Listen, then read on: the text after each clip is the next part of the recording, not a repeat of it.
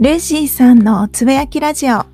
この番組では FX トレーダーの私ルーシーが相場を通して感じたことや気づいたこと、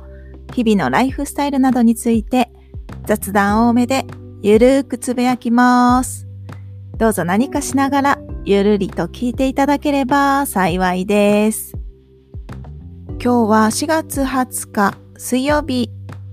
今朝はパソコンの調子が悪くって、毎朝のチャート分析動画をリリースすることができませんでした。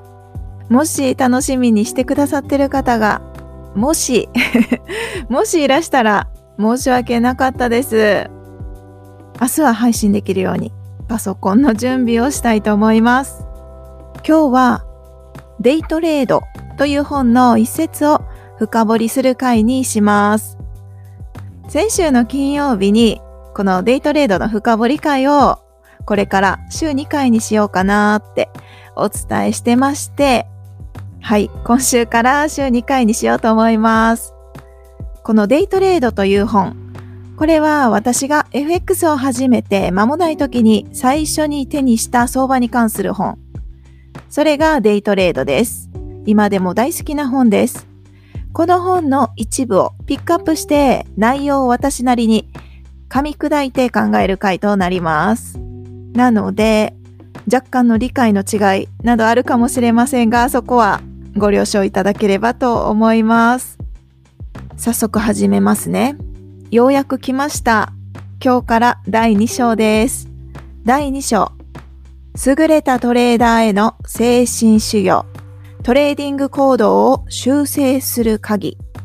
この章に書いてある一つ目。ギャンブルかトレーディングかというタイトルのページの中の一部をピックアップしたいと思います。では、今日ピックアップする場所を一節を読み上げますね。初心者は時折幸運にも大幅な利益を上げることができるかもしれないが、真のプロは小さいが確実な利益を追い求めるのである。真のプロはそれを何千回も何万回も手にするのである。技術のない初心者は一回の大幅な利益を得ることを唯一の目的としている。計画を立てることができずに目標を達成することができないことが続けば、より良いトレーディングは宝くじ銘柄を買うようなものであると考えるようになる。ウォール街の優れたトレーダーは宝くじ銘柄を買うことはないし、それに期待することもない。そういった銘柄を初心者に売りつけるのである。要はトレーディングをすべきであって、ギャンブルをしてはならないということだ。はい。今読み上げた部分が、このギャンブルかトレーディングかっていうタイトルのページの中で一番気になった部分です。おそらく一番肝になる部分なのかなと思うわけなんですけれども、まず、初心者は時折幸運にも大幅な利益を上げることができるかもしれないっていうのは皆さん経験ありますかね？私も経験あります。よくビギナーズラックって言われるものもありますし、そうでなくてもトレードスキルがないうちでも相場と自分のやり方がすごく相性が良くってたまたま利益を上げれたっていうことはよくあると思います。特に初心者の時はそういうことが多いんですかね。私の場合はそれを勘違いして自分のスキルがレベル上がったんじゃないかなって 勘違いしちゃってそのまま同じようなやり方をしてはい土管をしたことがあります。たまたま相場が良かっただけですね。土管をした瞬間にあ、これでは良くないなと思い、この土管が勉強するきっかけとなりました。真のプロは小さい確実な利益を追い求めて、そして何千回も何万回も同じアクションを起こすということなんですね。この本に書かれているのは技術のない初心者って書かれてるんですけれども、そういうまだトレードを始めて間もない時、トレードを始めて間もなくじゃなくっ、ある程度時間が経ったとしてもトレードスキルがまだ身についてない方っていう方も中にはいらっしゃると思うんですけど、そういう方もこの技術のない初心者っていうところに入るかもしれないんですけどね。どうしても1回のトレードで大きく利益を得ることっていうのをどうしても目的にしてしまう。これすっごい私気持ちわかるんですよね。自分自身はその1回のトレードで大きな価値を狙ってるつもりはないんです。ないんですけど、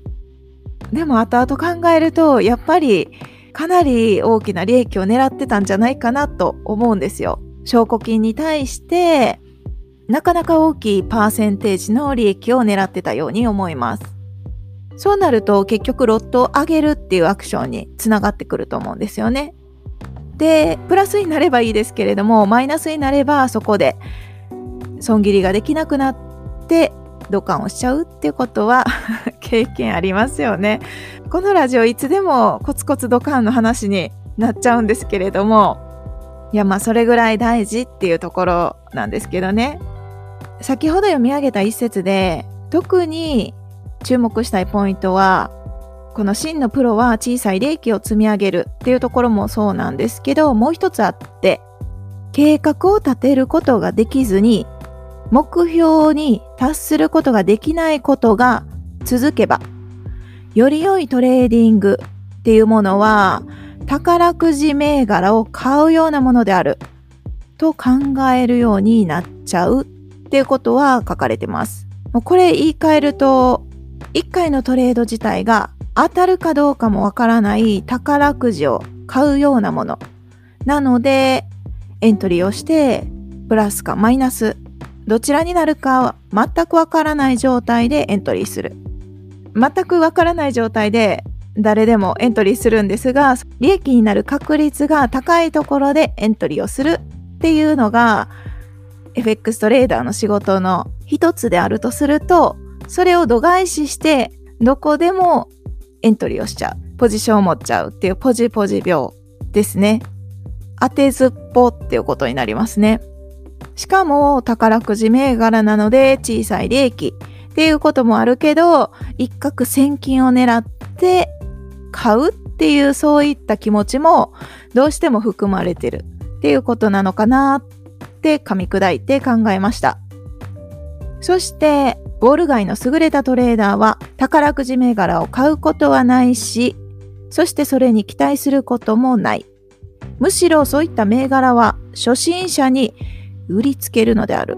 と書かれてます。なるほどって感じですね。1回のトレードで大きな利益を取る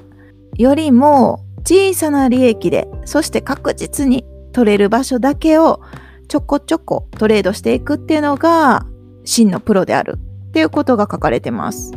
大きく儲けたいっていう欲望？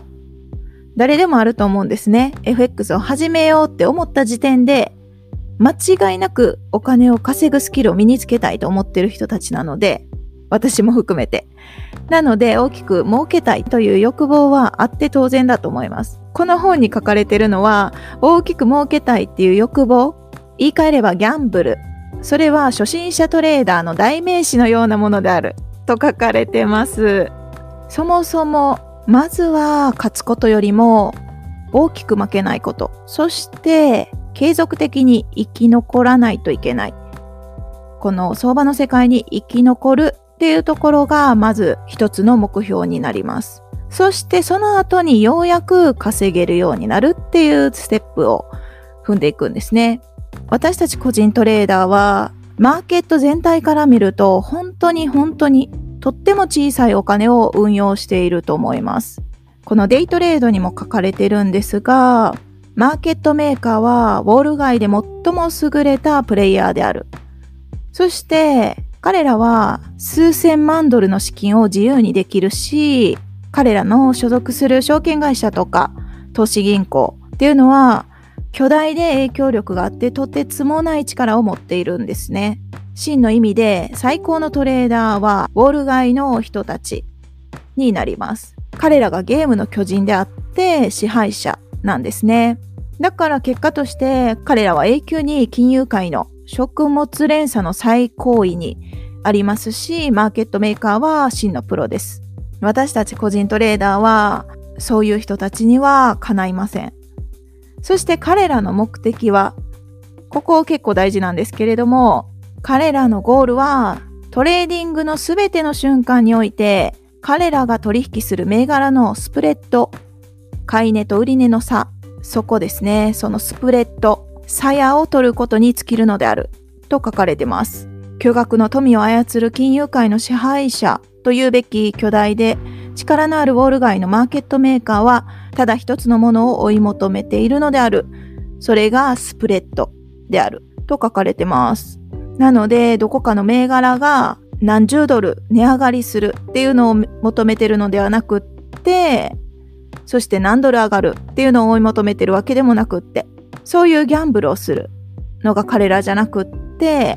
彼らは唯一の目的は鞘を取ることなのである。だそうです。よく頭と尻尾はくれてやれっていう言葉を聞くこともあると思うんですけれども、